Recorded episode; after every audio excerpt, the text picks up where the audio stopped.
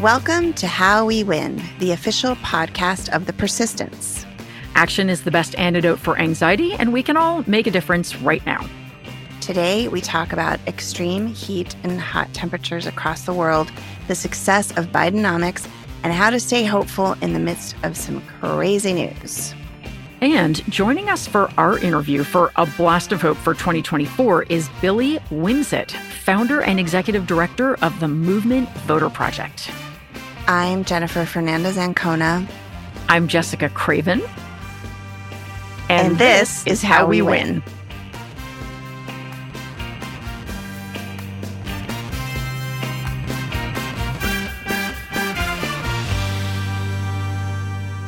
Well, hi, Jess. Here we are.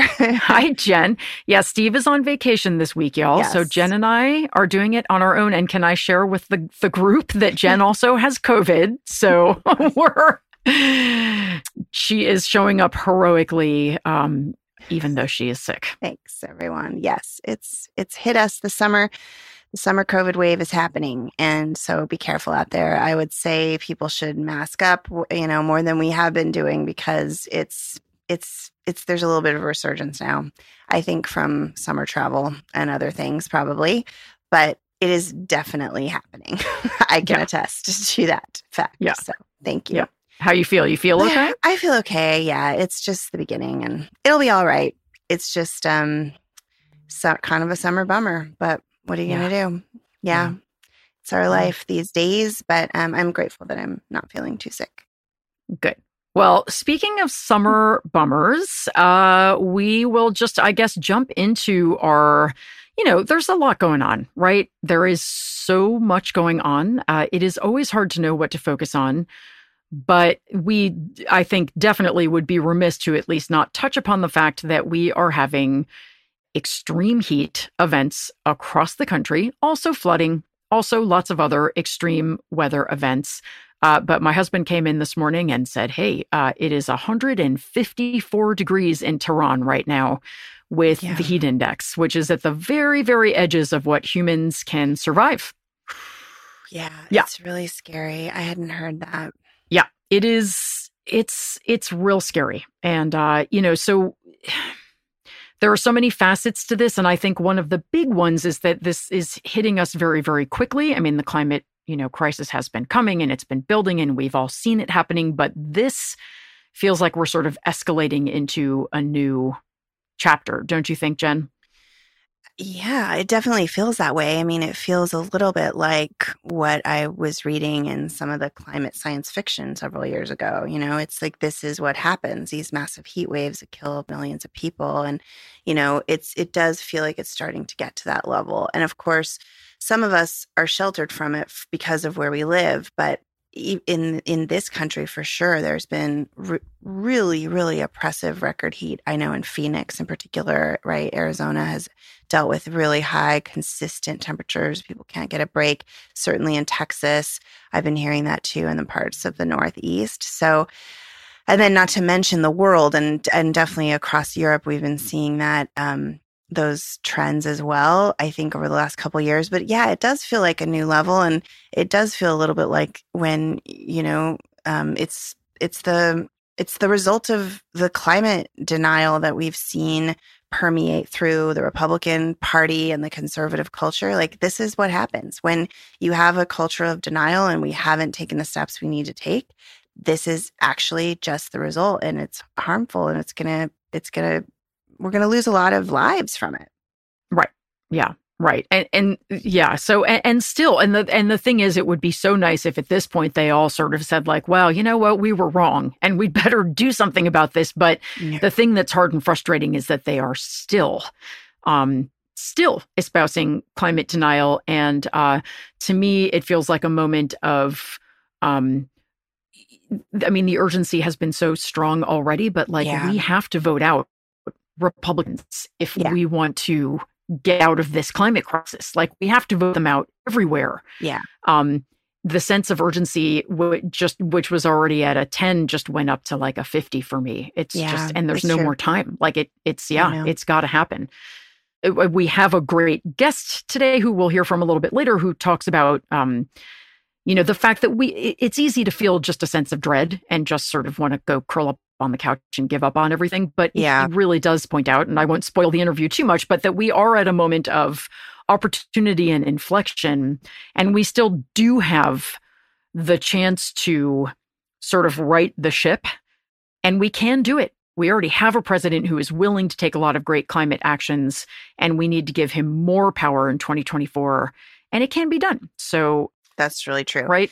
Yeah, because we also know what a lot of policies are that we need to implement. There's been so much great work being done on that. So, in many ways, that is really the cause of this has been a lack of political will to do the right thing.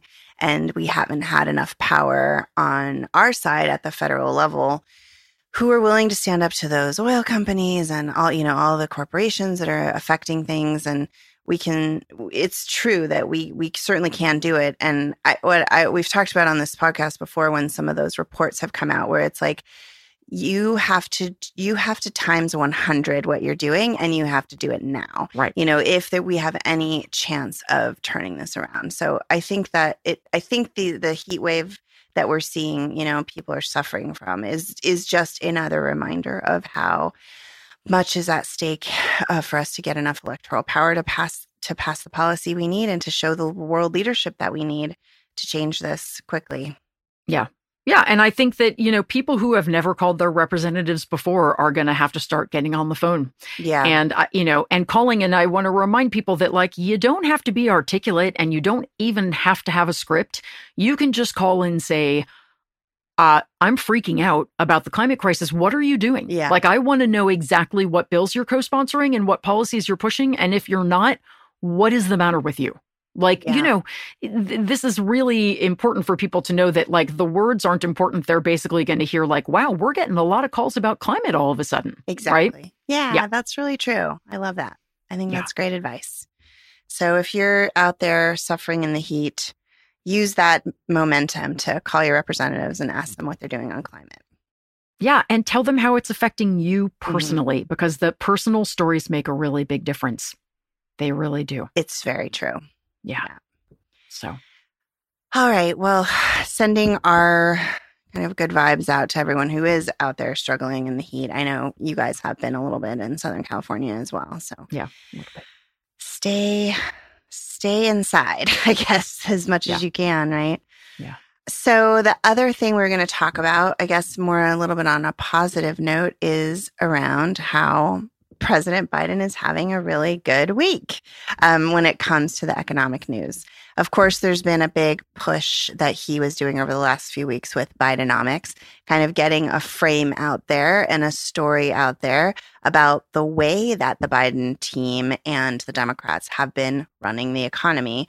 There's a common misconception that a lot of voters have or people have in their minds about the economy, where we talk about it like it's a natural being, you know, like an autonomous being or a, natural force or kind of a god, where Mhm. there's like, you know, are we are we doing uh, okay for the economy? Like, is every is are we doing what we can to help the economy? Like, it becomes like this persona. And that's not right. It's not accurate. And it actually leads to more conservative ideas and a more conservative way of thinking about economic issues. So that's why I like to say Joe Biden is running the economy, meaning like we are in charge of the economy. And I think I that's that. what, yeah, people Yeah. are in charge of the economy. It's we are over the economy. And so that's what's exciting about the Bidenomics push and and what's been happening is that it actually is true how how we are running the economy is showing better results. So today um, or yesterday, I think the consumer price index numbers showed inflation going to three percent. That's the lowest rate it's been since March 2021. So everything that the Biden team is doing, that the Fed has been doing, is actually helping cool inflation, which is what everybody wants. And we know, of course, that inflation was caused by coming out of the once in a generation pandemic. It was a global phenomenon. It wasn't just something that happened to us here in the US. Um, but it's it sort of contributes to um, in general, like the jobs numbers have been very good. The unemployment number numbers have been lower than historically lower than any other time. And I just think like it's good to take take a step back and see yeah biden inherited a very volatile situation around an economy that was trying to figure out what to do in the middle of COVID. And there was a huge risk of recession, but everything that, or even depression, right? But Yeah, everything yeah. that Biden did, where it was like putting money into people's pockets, like to passing this historic rescue plan, and then spending the first two years passing investments in infrastructure, creating all of these jobs, working on the clean green energy economy, and you know starting to shift some of that power in the in the climate space. Um, all the the things that they were doing to put money in people's pockets, it it did actually result in where we are now. These like great economic indicators. So Right. it's a good time to celebrate. Yeah. And to spread the word. I mean, and we've talked about this before, but how important it is to talk about this because really so many Americans are still saying things like, well, I don't know that Biden's done anything for me or, you know, so That's really common. which is very, very frustrating. But we just have to keep sort of talking about the fact that he's great on the economy. And that's not, like you said, it's not a foregone conclusion. Like the economy doesn't just happen, it is acted upon and as a result mm-hmm. behaves differently. something we have to that we manage and the choices we make matter and whenever republicans are in office the only thing that they want to do is cut taxes for the wealthiest wealthiest people it drives up our debt it does not put money in the hands of regular people. It continues to choke the resources up at the top. And then that is what causes these bad economic conditions that we then inherit as democrats and have to work to undo. And I really think that is another, you know, example of what we're saying about the opportunity that that Billy is talking about. Is true with climate and it's true with ec- with the economy too because Biden has done such an amazing job managing the economy. I would say better than uh, even Obama or other presidents that we've seen before. Yeah. Just the way that his team has been approaching it is really right, in my opinion. And if we can keep that going for another four years, like perhaps we actually can start to, to really tackle some of the root causes of inequality. Perhaps we can really start to democratize the capital in this country in a, a way that can can really see flourishing of small businesses and people taking control of their own lives and and and resources. And that's I think what we really need to turn the corner, you know, to get out of this mess. Yeah, and and I will say, and I this can you know fold right into my reason for hope, but I think there was a white paper that came out last week that said that he actually is already decreasing income inequality. Like it is actually mm-hmm. the, that gap is closing. It's still obviously vast, mm-hmm. but he's already made progress towards that. And I agree. It is mm-hmm. like if we can get the majority in the House back and one or two more Senate votes, or you know, swap out Kyrsten Kyrsten Sinema for a, a real Democrat. Yeah, Yes. it is. Um, I mean, I think people forget how close we were to passing paid family leave and the Build Back Better Act. What were we were one vote short, I think, right? And I mean, yeah, yeah, and and a filibuster, I suppose. But I mean, it, it is. Uh, we were close, and we can be close again, and we can get it over the finish line. Um, so yeah, it is. Uh, it's important to trumpet these things. I think so. yeah, I agree. Thank Yeah. you. Yeah. So that's my reason for hope already. What's your reason What's for that? hope this week? Wow. Um, Did I put you on the spot? one. No, no, no. I, I, right. I hadn't really thought about it as much, but um, I guess I'll say just kind of stemming from our conversation with Billy and also all the work that you've been doing. I still think right today I'm feeling hopeful about getting people involved in this big project that we have right now. I think that we haven't historically done as good of a job just giving regular people something to do that's meaningful. And I'm thinking about that a lot right now as we're getting gearing up for this really big election cycle. It, it is so important. And this conversation just underscores again like these are really big things that are at stake and really important critical where you could go one dark path like a crossroads where you could go one dark path versus like a much lighter path it's not a bit gray anymore it feels like no. so I'm hopeful about just like getting more people engaged and involved and kind of coming into this new renaissance of volunteer engagement for for our, our movement and our people.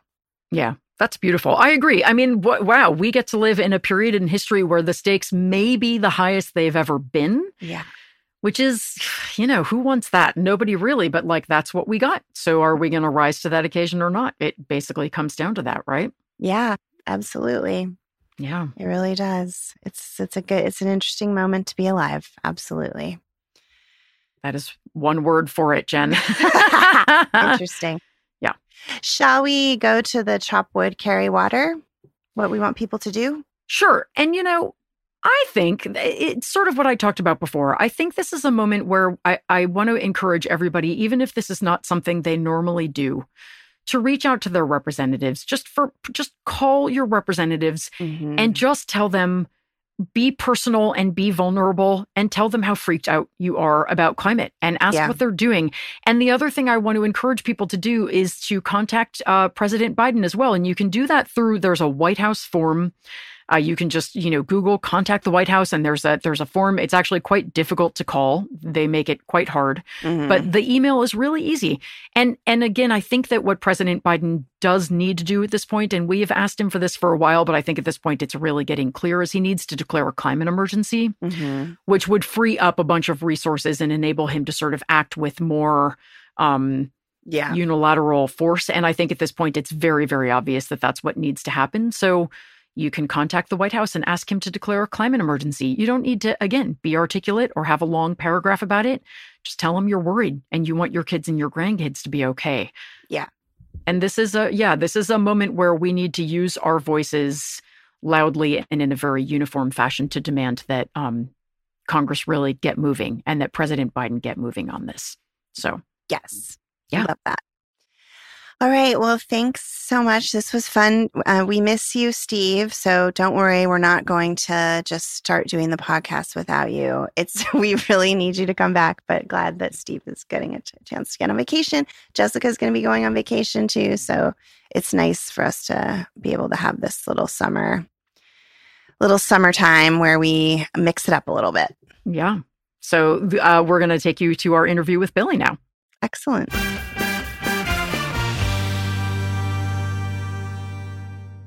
Y'all, I am very excited about our interview today. We have Billy Wimsatt with us. He is the founder and executive director of Movement Voter Project.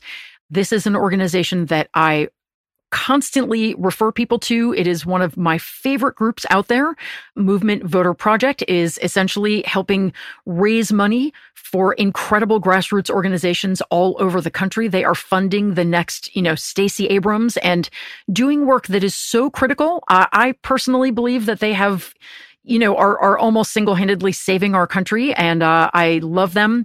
And Jen has also worked with Billy and worked with the organization. So we are just thrilled to have them here with us today and welcome Billy. Thank you. Oh my God. It's so like I, am totally uh fangirling you, Jess. like, um, yeah, it's so great to meet you. And Jen, what's up? Billy, hi.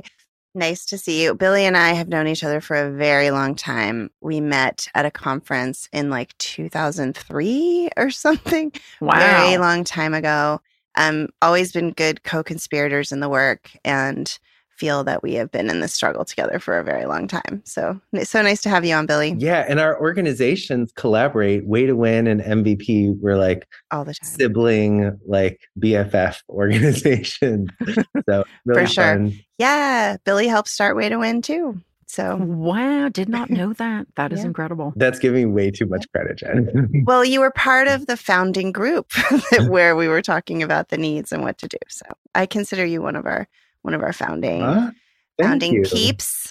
I'll take it. I'll yeah, take it.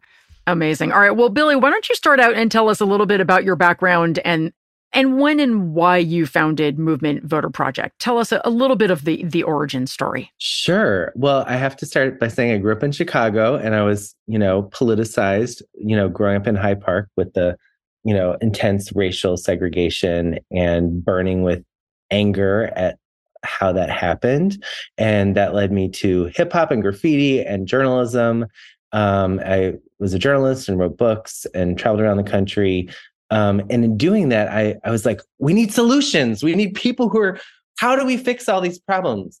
You know, and um, I got hired by Rock the Vote in the 90s to be their national talent scout. And in doing that, I met all these incredible organizers and activists all over the country. And I was like, how come no one's, how come there's no list of these groups? How come no one's ever made a list? So, really, for the last 25 years, I've been doing the same thing, which is finding the best and brightest up and coming organizations all over the country and trying to you know spread the word about them raise money for them help them succeed and after the 2000 election um, where we lost in Florida by 537 votes. And I was living in North Carolina at the time. And um, and I was like, holy shit, I guess elections matter. Um, I guess I guess they can be decided by very close amounts. And then when I saw what happened with the Iraq war and the Bush tax cuts and the Supreme Court appointments and all the terrible things that happened because of 537 votes in Florida, I was like, oh my God, we have to do something about this. And I, I was someone who, even when I worked for Rock the Vote, I didn't believe in voting. I was like, voting doesn't matter. It doesn't work. What's my one vote? I didn't vote till I was 27 years old. Whoa. Yeah. Um, I was like one of those kids who was like, I didn't realize that. that. That's yeah. crazy. Um, and I was like, holy shit, there's a group, there's a whole generation of people who are like me, who want to change the world, who don't believe in electoral politics. So I started something called the League of Pissed Off Voters. And our concept was make our own little local progressive voter guides all over the country. It was kind of a, a thing in um, in 2004 through 2008. Um, and then I, you know, did a bunch of other things, worked in the Obama campaign and got involved in donor organizing and um, helping uh, with a donor community called Solidaire, which was like a movement oriented donor community. And I was kind of like the political person there. And in, in the 2014 election, there were all these Senate races in places like Kansas and, and Alaska and Georgia. And, you know, and so I was advising donors and, you know, they were like, what, what groups should we give to in Kansas? And I was like, oh, let me make you a list. So I made a Google Doc you know, it's like here are all these groups and you know states you don't live, groups you've never heard of, or in states you don't live in, and they were like, "This is so helpful," and started writing checks to these groups, and I was like, "Wow, I should make a website of these groups. Like, well, why has no one made a website? That's ridiculous, you know." Um, mm-hmm. So, so I made a website, and I, you know, interviewed like 50 people, you know, who were kind of experts in areas to fill out my semi encyclopedic knowledge of these groups. And and to this day, movement.vote, you can go there and um, we actually have to update it, but it's it's the closest thing to an encyclopedic uh, listing of organizations that both get out voters um, at election time and do deep issue organizing and transformative work on a whole range of issues from climate to economic justice to you know reproductive rights, you name it, across the country. So, um, and it's, and we've highlighted and supported over 500 groups um, over those years. So in 2016, um, and, and it was really a service to donors because, you know, donors get, you get all these terrible emails, you know, and you're like, who do I go right. to? And it's usually, it's, you know, if you're a big donor, then you're going to get calls from politicians and you know and national organizations and usually the organizations that have the resources and access to do that are the ones with like big fundraising departments and like how much of your money is actually going to get to Georgia and Wisconsin. And so I was like, let's let's make it really easy. You shouldn't have to be a super like sophisticated wealthy donor.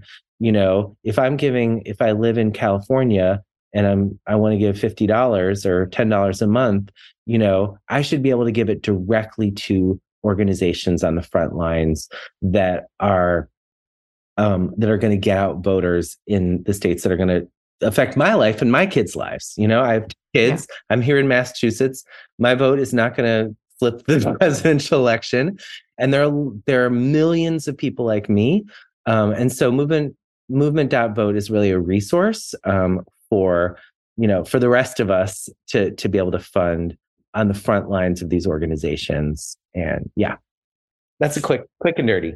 So good. Yeah i love hearing that. Billy i was actually going to ask you because it just clicked for me how long you've been doing this this type of thing. Just like now that you're in this place what what are your kind of biggest learnings or takeaways or kind of like reflections on this strategy over all this time? Yeah. I mean, uh, I'll give you a, a, funny one, which is, um, you know, in the 2004 election, you know, the two biggest states where we invested were Florida and Ohio. It's like, okay, we're going to go big in Florida and Ohio. Yeah. We lost those states, but we had a little bitty group in Washington state and Seattle. It's like, who, who cares about that? You know, they turned out the, the vote there. They turned out maybe like 500 unlikely young voters. Like, who cares? Well, the Democratic governor, um, Christine Gregoire, won that governor's race by 127 votes in Washington state. So there was wow. this race you know, all the way up in the corner that we actually flipped, you know, there, there, was kind of like a footnote. And then the same, I realized the mm-hmm. same thing keeps happening every election. So in the 2008 election, we had a, a tiny group in Minnesota, League of Pissed Off Voters group, you know, again, that turned out about 500 unlikely, mostly young, you know, um, voters of color. And mm-hmm. um, Al Franken won that Senate seat by 312 votes in a recount. And, wow. Um, that was the 60th, you know, Senate seat that passed healthcare. And every election cycle, there's something like that. In in 2016, you know, New Hampshire was one of those groups that's like 13th on everyone's list. Like nobody invested. You know, there wasn't a lot of outside investment in New Hampshire. You know, we supported a big, big voter engagement program again, Maggie Hassan won that seat by 1,017 votes. And there were all these, you know, organizers who nobody, you know, knew who were like knocking on buildings in immigrant neighborhoods in, in, you know, Manchester and Nashua, you know, that, that were the margin of victory that stopped Trump's tax cuts. You know, people give McCain credit. Maggie Hassan also gets credit. And those or- organizers that nobody knows, you know, also deserve credit and so that's why we we have this model of funding in every race that looks like it's close and you know so every senate race every governor's race every house race obviously the presidential you know and as many down ballot races as we can because at the end of the day you know we're looking for races that are going to get decided by a couple hundred or a couple thousand votes where where um, local people make the difference. And in in 2022 there were like so many of those. It's like you know in nebraska we saved the filibuster by right. like i think it was like 70 votes you know? Yeah. And yep. in, in, pennsylvania they flipped the state house by 52 votes you know? And there are just so many of these all over the country um, north carolina they temporarily saved you know the the filibuster by like 600 votes you know right. and and so so we're always looking out for where's the money going to make the biggest difference and going to have an outsized impact in these these hyper close elections. And I think the the thing that's really important about what you do, at least from my understanding, is you're investing in groups who are going to stay in these districts and build relationships over time. They're going to register voters, then they're going to get to know those voters. They're going to circle back year after year. Um, whereas uh, the reason I steer people to give money to your organization more than basically any other organization, there's two others I will often send them to as well, but that's for another interview. Um, instead of like Senate PACs or the DCCC, is because campaigns will sort of fly in and then fly out and take all of their data and all of their relationships with them, right? We want to give people hope. And, you know, the, people don't realize the year-round infrastructure that groups like you know way to win and movement voter project support is it is the big machine that people think that in many cases the democratic party is kind of a hollowed out shell in, in most of these hmm. places. So these are the groups that are actually talking to tens of millions of voters. People think little groups you know they don't have much scale. They don't matter that much. If you put them all together you know they are talking to tens of millions of voters and they are they are um, trusted local messengers right? And so and, and they do so much more than just the vote work. Like if you look at you know minnesota right? Another one where they targeted a couple districts or they targeted all the the senate and house you know districts. They flipped the the minnesota state house by a thousand votes right? Yep. But they didn't just win politically. They had built a movement of thousands of people who had gone and embedded in those campaigns, like passionate volunteers who who believe in in you know in like the full progressive change we need. They'd show up 75 volunteers at a time you know in a in a you know sleepy state house district and be like all right we're your volunteers and here's our agenda. We're here to help. And that is why minnesota more than any other state has passed so much progressive legislation because it was a 10 year mm-hmm. build.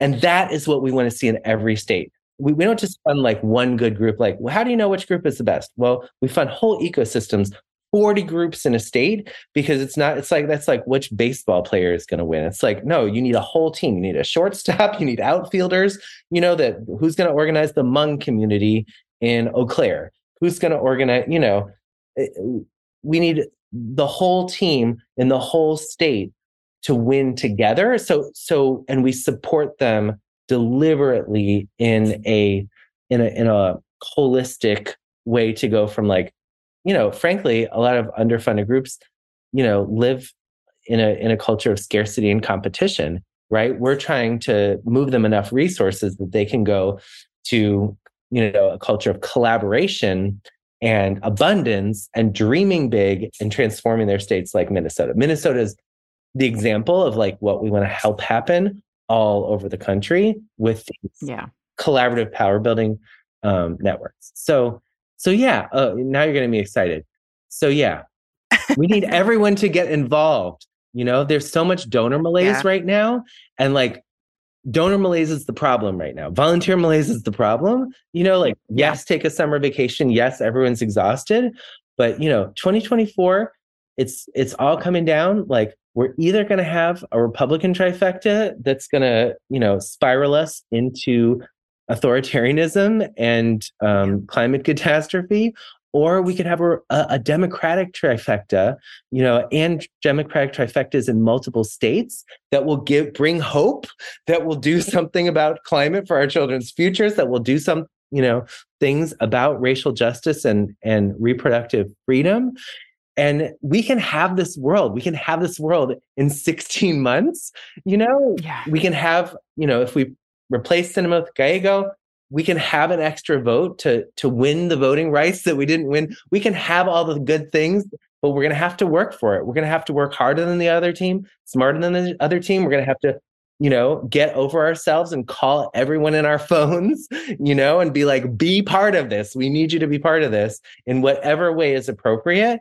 Um, it's it's going to be like a huge team effort. You know, Biden's not going to inspire people. We have to be the inspiring people that that get people out to vote. That's us. You know, that's big mm. old us. And so you know if if you're part of this movement thank you.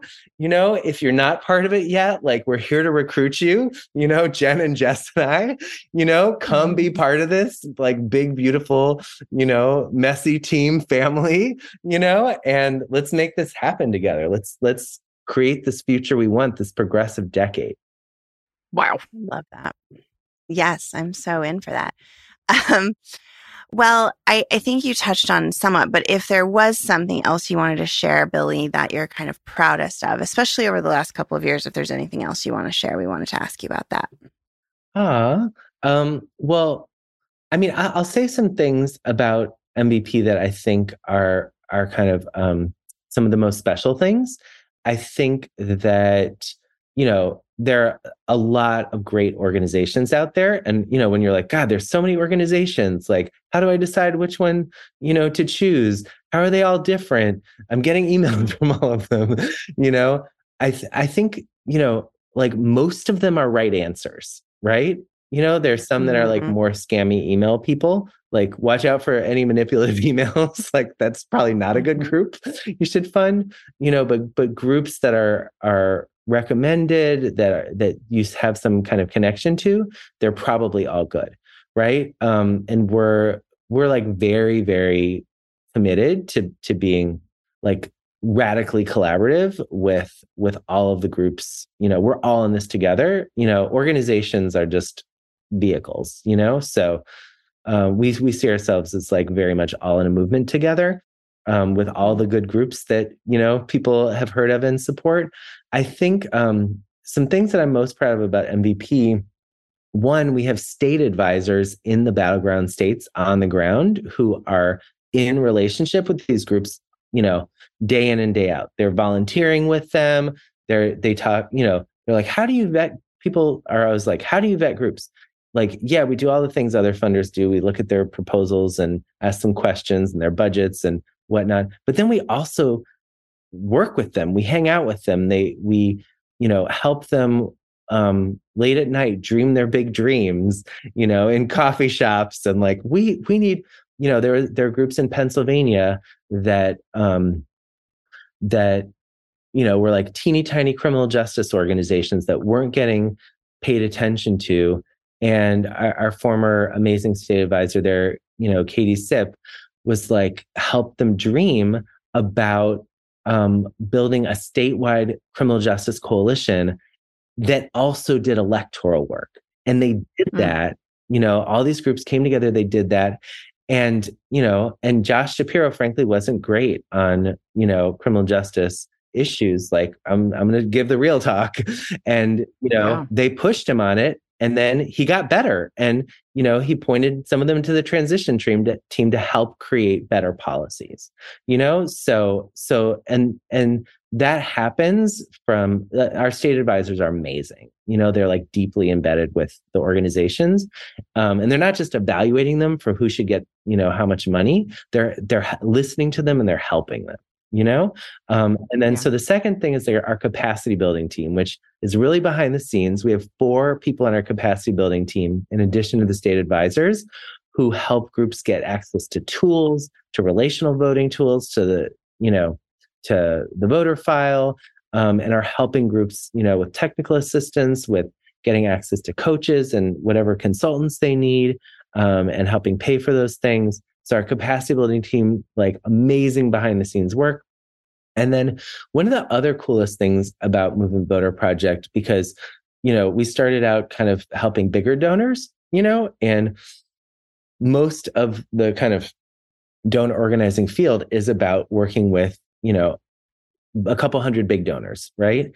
Um, our model is very much like we want to be a space for donors at all levels, and um, and we have these amazing volunteers. So we we we have some volunteer teams. Um, they're they're a couple in Massachusetts and California and Seattle, um, and there's some others that are forming that are you know the the ones in massachusetts alone have organized over 200 house parties and you know and we gave them we made a deck we taught them how to use it and they took it from there and there's this whole generation of you know essentially retiring baby boomers who have you know done big things in their lives have so many skills and are like i'm here to save my grandchildren's future. This is a good strategy.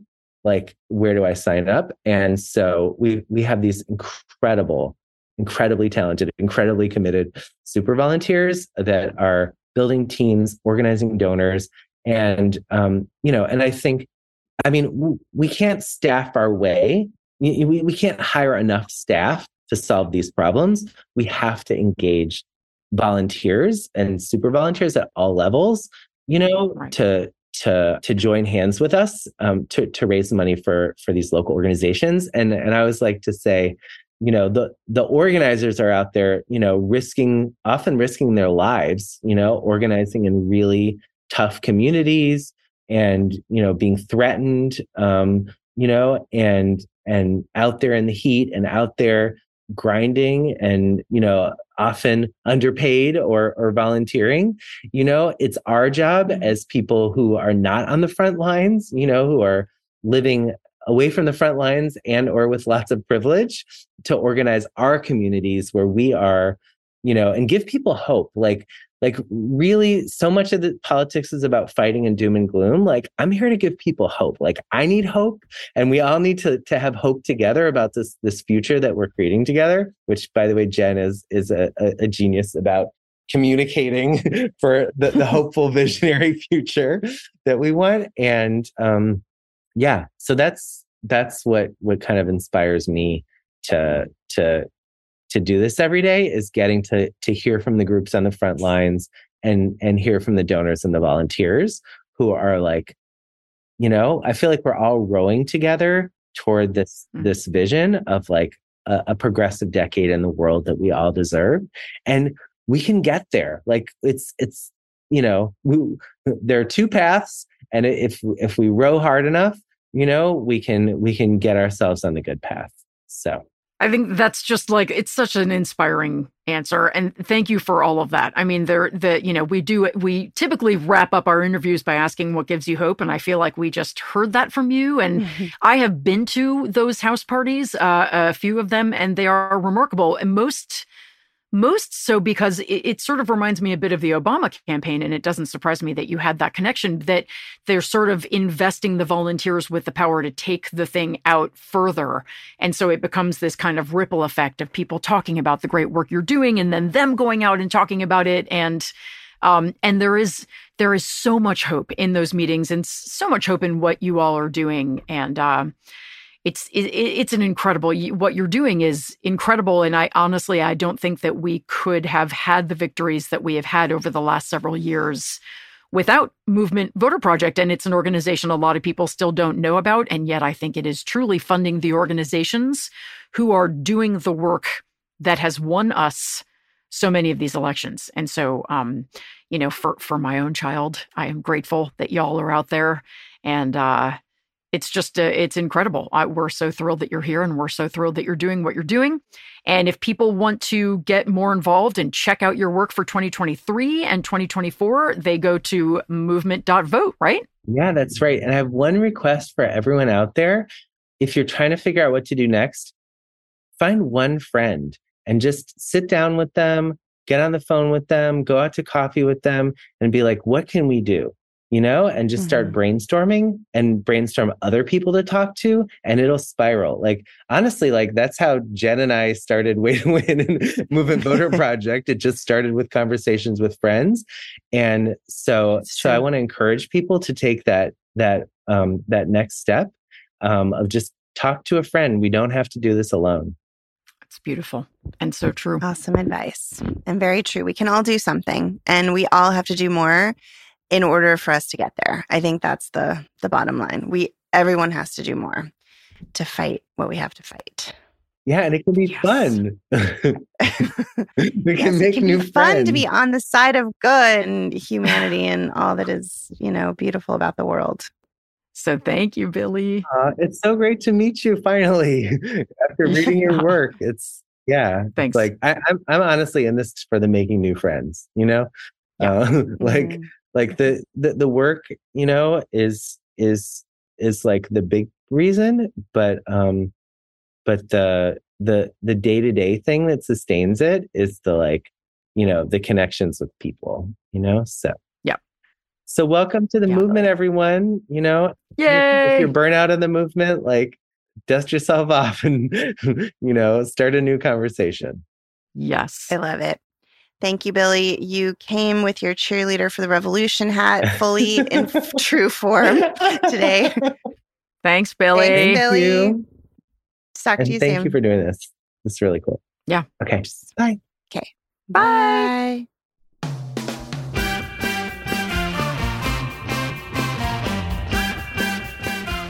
Thank you for joining us today. This is how we win. We win when we all get involved. We want to hear from you, so send us an email at hello at howwewinpod.com or find us on social at howwewinpod, Blues Boy Steve, Jen and Ancona, and Jess Craven 101. Make sure you subscribe, rate, and review on Apple or wherever you get your pods and share our show with your friends and family. There's always work to do, so we will be back with more next Wednesday.